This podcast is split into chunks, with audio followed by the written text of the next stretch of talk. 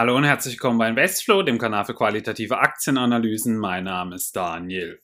Heute kommt ein Unternehmen äh, in meiner Analyse dran, welches im Halbleitersektor tätig ist, hier aber dann eher aus der zweiten Reihe, denn alle reden in diesem Segment immer nur von Nvidia, AMD, Intel oder ASML, aber Microchip Technology hört man relativ selten. Sie sind ein Unternehmen, welches über 120.000 Kunden weltweit hat und auch schon extrem erfahren ist in ihrem Bereich. Außerdem haben sie ein extrem breites Portfolio, in dem sie hier tätig tätig sind. Ich habe mir das hier mal ganz genau angeschaut, was auch so ihre Produkte sind, in welchen Sektoren sie zum Einsatz kommen und natürlich auch einen genauen Blick auf die Zahlen. Ich wünsche euch viel Spaß bei dem Video.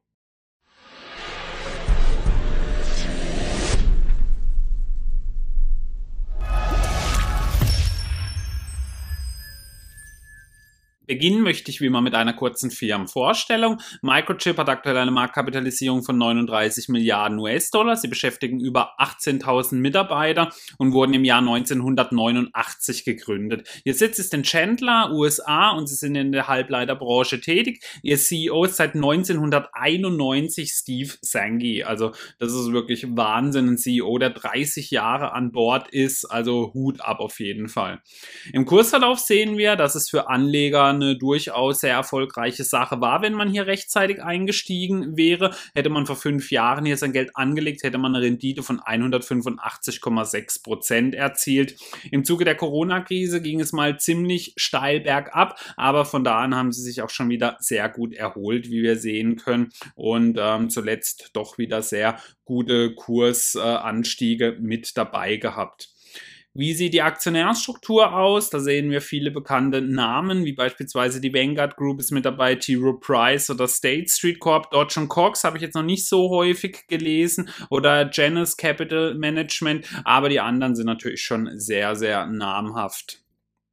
Wie ist die Analystenmeinung gegenüber dem Unternehmen? Die sind zurzeit sehr positiv. Es gibt 20 Aufstock- bzw. Kaufempfehlungen, vier Halteempfehlungen. Es gibt keine einzige Verkaufs- oder Reduzierempfehlung. Das niedrigste Kursziel liegt aktuell bei 150 Dollar, was immer noch einem Aufwärtspotenzial von 3% entspricht. Das höchste Kursziel liegt aktuell bei 200 Dollar, was einem Aufwärtspotenzial von 38% entsprechen würde. Nun wollen wir uns aber mal anschauen, was denn das Unternehmen so genau macht.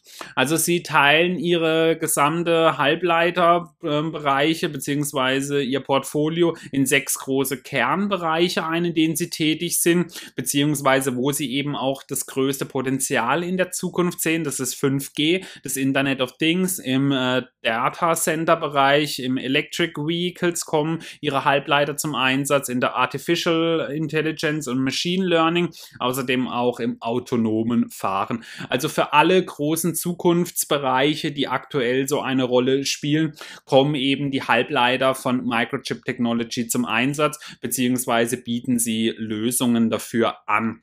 Hier sehen wir jetzt mal alle Tätigkeitsbereiche, in denen Sie so tätig sind. Sie sind außerdem auch in der Luft- und Raumfahrt tätig. Im Automobil- und Transport haben wir ja schon gesehen. Im CAN-Bereich sind Sie tätig, aber auch bei eingebettete und funktionale Sicherheit. In der Ethernet-Technologie sind Sie tätig, in der USB-Technology, in der Motorsteuerung und im Antrieb oder auch drahtlose Konnektivität. Also Sie haben hier wirklich ein extrem umfangreiches Spektrum, welches Sie abdecken können mit Ihren Lösungen, beispielsweise beziehungsweise eben mit ihren Mikrocontrollern. Hier sehen wir jetzt mal, was für Produkte sie dann alles so haben. Also eben, wie eben schon erwähnt, diese Mikrocontroller, dafür sind sie eigentlich auch relativ bekannt geworden. Sie bieten aber auch analoge Produkte an, Verstärker und lineare ICs, Uhr und Timing ähm, bieten sie an, Datenkonverter, eingebettete Controller, LED-Treiber, aber auch Speichermedien, Energieverwaltung oder Sicherheits-ICs, Sensoren und Motorantrieb. Also jede Menge verschiedene Produkte, die hier aus dem Portfolio kommen. Was sie sich ganz groß auf die Fahnen äh, schreiben, dass sie eben eine Bereitstellung von kompletten Systemlösungen anbieten. Und das sehen wir hier mal ganz gut dargestellt, was eben hier alles so aus dem Portfolio von Microchip Technology dann kommt, um dann hier so einen kompletten Kreislauf zu schaffen, beziehungsweise was alles für ein System benötigt wird. Wir alle wissen ja, ähm, für diese neuen Technologien, da reicht es natürlich nicht nur ein einziges einzigen Chip herzustellen und das war's dann. Ähm, da gehört natürlich sehr viel mehr mit dazu. Also diese Chips sind unheimlich komplex. Man braucht sehr, sehr viele Maschinen, um diese herzustellen. Ich habe mir auch schon einige Maschinenhersteller angeschaut, wie LAM Research, ASML, KLA oder Eichstron. Da sieht man eben, wie komplex dieses Thema ist und in diesen äh, technologischen Geräten, da gehören eben noch sehr viel mehr Sachen mit dazu, eben beispielsweise dann auch diese Speichermedien oder eben in den Chips drin. Also das sind alles teilweise verschiedene Prozesse oder Herstellungsabläufe, die da gemacht werden müssen. Und Microchip Technology bietet hier eben sehr vieles dann an, um eben beispielsweise einen Microcontroller herzustellen, beziehungsweise dann hier eine Komplettlösung in einem Controller dann zu haben. Hier sehen wir mal die beliebtesten Produktfamilien, die aus dem Hause Microchip kommen. Das sind zum einen die PIC Microcontroller oder PIC und ähm, die AVR Microcontroller. Das sind zwei der beliebtesten. Neben zahlreichen Branchenanwendern sind diese Produkte auch bei Hobby-Elektronikern extrem beliebt. Also die sind jetzt nicht so unerschwinglich, was die Preise angeht. Das sind nicht jetzt beispielsweise auch für Privatpersonen äh, uninteressant wären. Also gerade wer da viel mit ähm, Elektronik ähm, privat zu tun hat und hier beispielsweise Chips oder Controller benötigt, ähm, da hat eben äh, Microchip dann auch diese beliebte Produktfamilie oder dann eben die AVR Microcontroller. Sie bieten dann eben auch noch die notwendige Entwicklungsumgebung im Hard- und Softwarebereich mit an. Also im Hause Microchip bekommt man wirklich alles so in einem. Also es ist bei Microchip nicht nur mit dem ähm, puren Erstellen dieser Chips oder Controller dann fertiggestellt, sondern man hilft dann eben beispielsweise auch noch den Menschen und arbeitet auch hier mit äh, verschiedenen Einrichtungen beispielsweise zusammen, um dann eben auch über diese Technologien aufzuklären oder zu lernen. Was gibt es denn sonst so Wissenswertes? Im Jahr 2018 übernahm Microchip den Konkurrenten Microsemi für über 8 Milliarden Dollar. Microsemi hat sich besonders auf robuste Chips spezialisiert, die auch in rauen Umgebungen durchhalten, etwa in Flugzeugen oder Rüstungsgütern. Also auch das ist ein großer Umsatzbringer Umsatzbringer für das Unternehmen und es war auch in dem Jahr 2018 eine der größten Übernahmen im Chip-Sektor.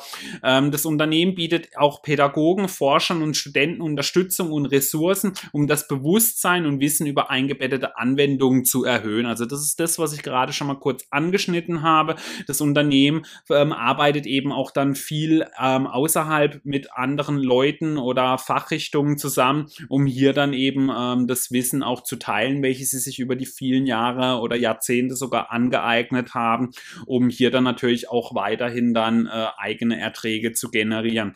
Die Wafer Fabs befinden sich in Temp, Arizona, Gresham, Oregon und Colorado Springs. Die Montage- und Testeinrichtungen befinden sich in Thailand und den Philippinen. Vor einigen Jahren waren sie sogar für knapp 100 Prozent der äh, erstellten Halbleiter in mehreren äh, Bundesstaaten verantwortlich. Also sie sind hier schon ein absolut das Schwergewicht.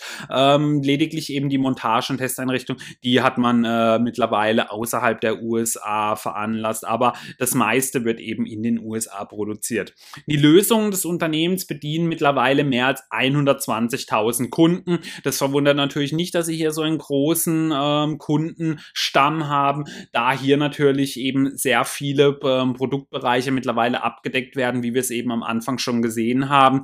Da findet halt natürlich jeder irgendwas. Und wenn man sich auch mal auf der Homepage ein bisschen umschaut, dann sieht man auch, wie umfassend wirklich dieses ähm, Produktspektrum ist, was sie anbieten. Also das ist ein Riesenkatalog mittlerweile, aber das kann man sich natürlich auch denken, wenn man hier mal so die Produkte anschaut, also eben die Produktfamilien, wie wir es vorher gesehen haben, beziehungsweise äh, die ganzen Branchenlösungen, die sie anbieten. Das spricht natürlich unheimlich viele Unternehmen an.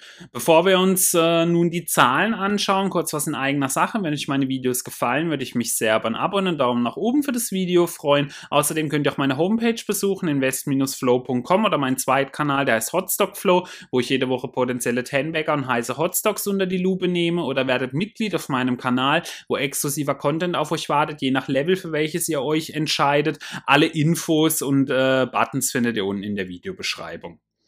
Hier sehen wir mal die Zahlen des letzten Geschäftsjahres an. Der Umsatz konnte hier um 3,1 Prozent gesteigert werden auf über 5,4 Milliarden Dollar. Der Gewinn ging aber um 38,9 Prozent zurück auf 349 Millionen Dollar. Das EBIT konnte um 54 Prozent gesteigert werden auf ziemlich genau eine Milliarde Dollar. Das Eigenkapital ging um 4,5 Prozent zurück auf über 5,3 Milliarden Dollar. Die Eigenkapitalquote ging um 0,3 Prozent nach oben auf 32,4 Prozent. Die Eigenkapital Eigenkapitalrendite ging aber um 3,7 Prozentpunkte runter auf 6,5 Prozent. Der Free Cashflow konnte um 21,3 Prozent gesteigert werden auf fast 1,8 Milliarden Dollar.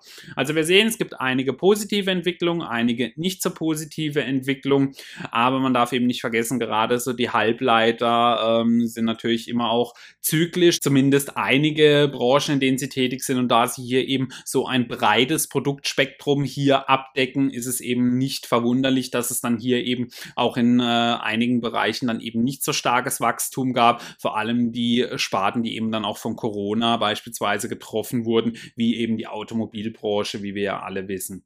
Wie hat sich die Marge entwickelt in den letzten fünf Jahren? Hier gab es eigentlich eine sehr positive Entwicklung. Im Jahr 2017 lag die Rohmarge noch bei 51,6 Prozent, mittlerweile bei über 62 und die Nettomarge hat sich von 4,8 auf 6,4 Prozent nach oben entwickelt, aber die Nettomarge, daran äh, kann natürlich noch etwas gearbeitet werden. Die ist jetzt natürlich nicht ganz so hoch, aber auf jeden Fall ist zu erkennen, dass es hier in den letzten Jahren äh, ein gutes Stück nach oben ging.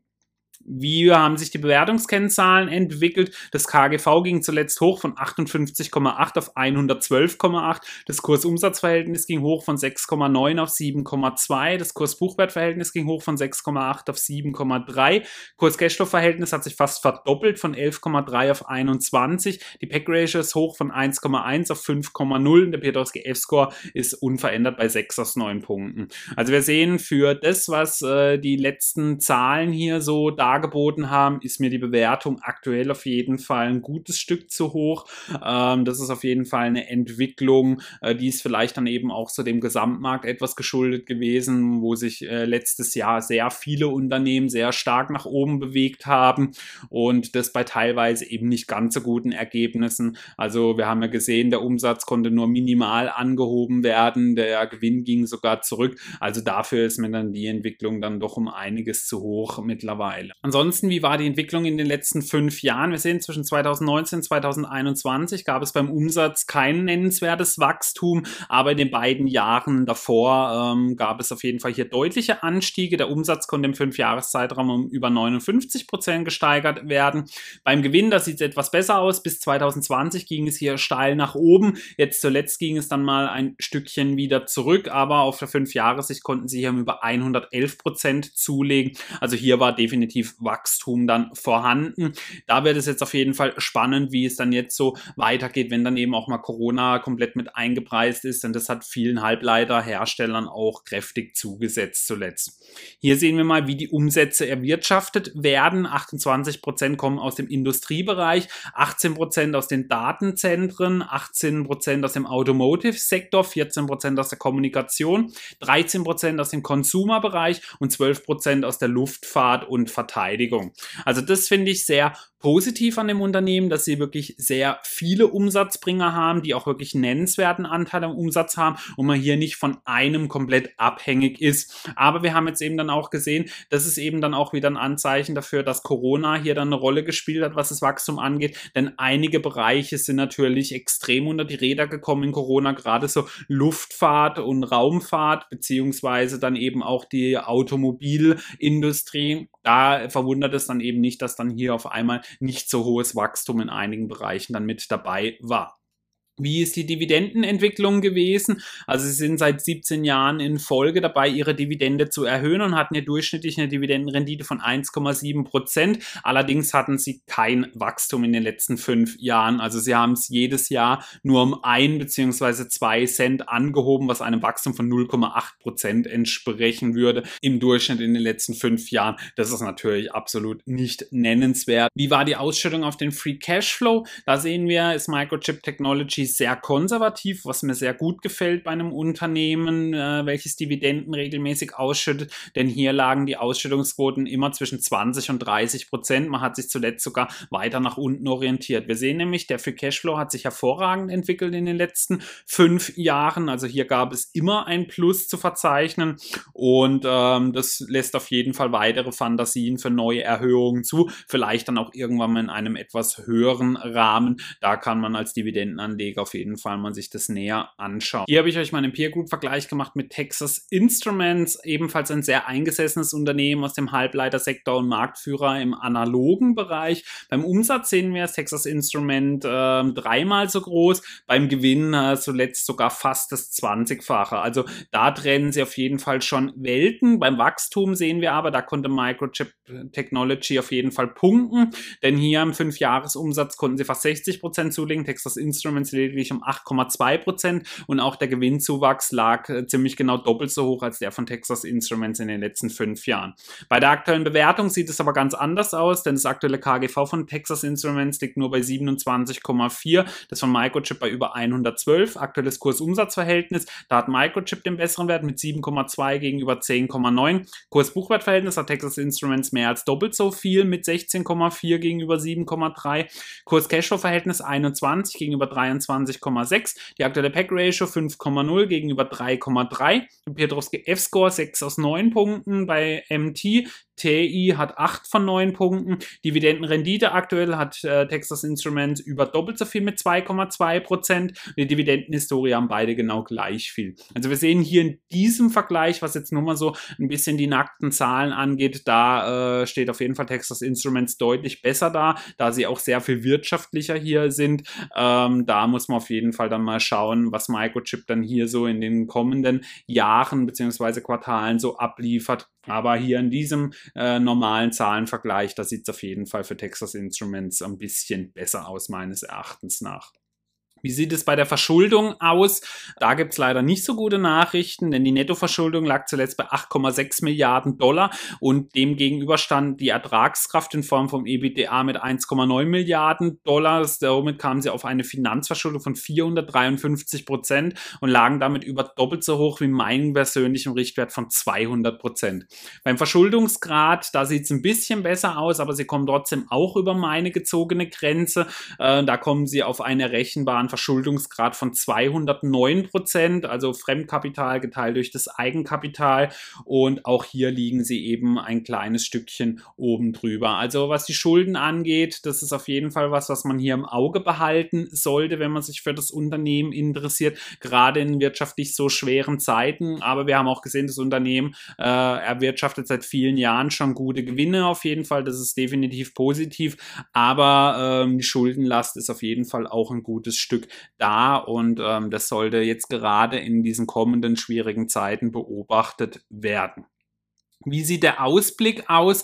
Also die Analysten rechnen auch in den nächsten Jahren weiterhin mit Wachstum, aber eben in einem sehr humanen Maß. Also zwischen 2021 und 2023 rechnet man so knapp mit ähm, so 25 Prozent Umsatzwachstum circa. Aber der Gewinn soll sich wieder deutlich äh, nach oben orientieren von 349 Millionen auf über 1,2 oder fast 1,3 Milliarden. Also da erwartet man deutlich stärkere Ergebnisse. Daher ähm, verwundert es dann eben auch nicht, dass das KGV aktuell doch etwas höher ist, als es dann auch in den letzten Jahren hier so der Fall war. Ähm, da rechnet man in den nächsten Jahren hier mit einer deutlichen Steigerung wieder.